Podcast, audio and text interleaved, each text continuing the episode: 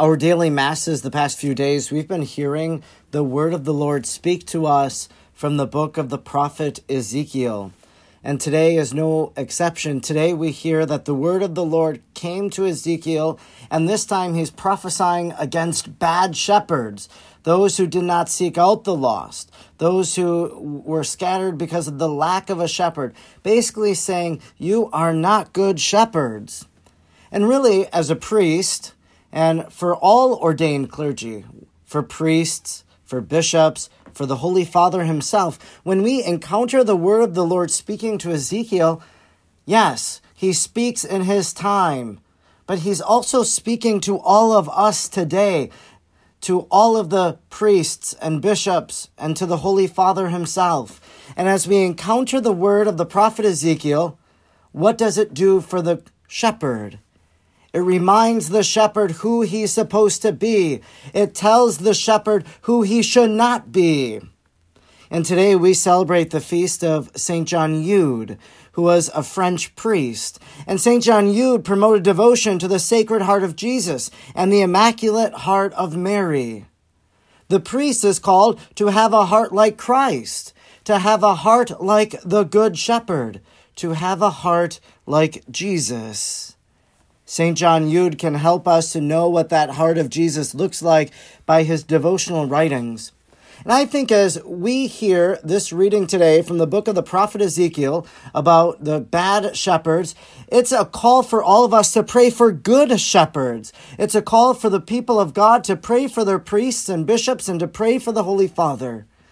During this month of August, earlier, we had the feast of St. John Vianney, the patron saint of parish priests. Today, we have the memorial of St. John Eudes, who was a priest of God. And maybe that's what we do. We ask the intercession of holy priests to pray for our clergy. How is it that you pray for your priests? Maybe you do so every time you pray the rosary. Maybe you entrust them to Our Lady as you pray the rosary and name your intentions and you mention their name as well. Maybe you go through a litany of priests your pastor, the priest that baptized you, the priest that gave you First Communion, the priest that married you, the priest that is your confessor. Maybe you pray for specific priests in your life, especially in gratitude that God has called them to the priestly life, to the vocation, that they responded to it. I'd like to suggest today that there are some intentions that we can offer for our priests. Now, I'm not saying you should pray all of these intentions every day, but as I list them, maybe there's one of these intentions that you're like, I've never thought about praying for that, and that's how I want to pray for my priest. And so I just encourage you maybe to begin to pray specifically for a grace that you want God to give to your parish priest, to the priests that you know and love. I think the very first intention would be that the priest is rested, that he takes his vacation, that he takes his day off, that he finds time to recreate, that he finds time just to be, so that as he goes on in life and as he takes on all of these burdens and carries them with him, that he finds time for himself, that he finds time for rest, Like to give a shout out to my friend Katie Prejean McGrady. I crowdsourced these intentions on Twitter, and she was the one that said that, that the priest is rested. It's a very wise prayer to pray for your priests. To pray that your priest is blessed with good friends. And a priest needs good priest friends. A priest needs the lay faithful to surround him, whether they're his parishioners, whether they're his friends from former ways of life. A priest needs good friends, and we pray that God blesses him in his friendships. We pray that God will give certain virtues to the priest, that the priest might be virtuous, that he will live a life of patience and humility, that he will be pure of heart and mind and soul. We name different virtues that we want God to give to the priest. How about to make the priest compassionate, especially in those that he ministers to? The sick, and the dying.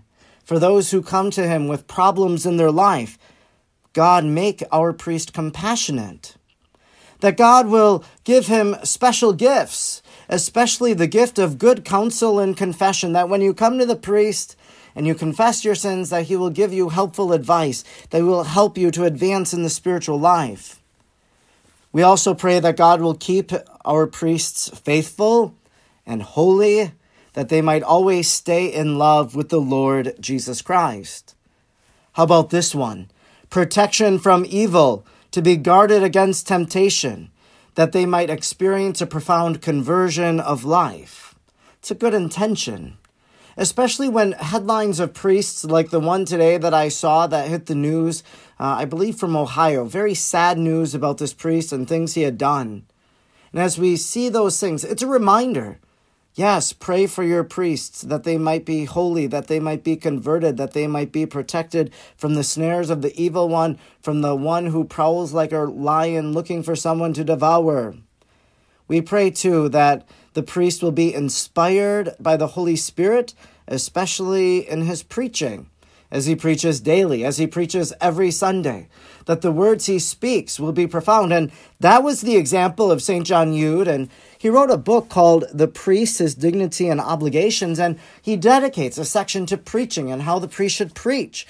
But St. John Eudes had great concern for the priests and how they lived their life. That he wrote this book, the kind of this manual, this guide on how to live their priestly ministry. Also, too, we pray that our priests will have good spiritual health, mental health, emotional health, physical health, that God will bless them with good health in all of those ways. And lastly, I think it's important because a priest carries with him many intentions intentions that weigh heavily on his own heart, he carries intentions of others that he prays for. So when you pray for your priest's intentions, you're praying for so many other people that have asked him to pray for them. It's a good reminder for us to pray for our priests and their intentions. Today, the prophet Ezekiel speaks about shepherds, about bad shepherds. It's our responsibility today then to respond and to say, I'm going to pray for good shepherds Lord, give us good shepherds, like St. John Eudes, like the many saints of the church, like those holy priests that serve us today.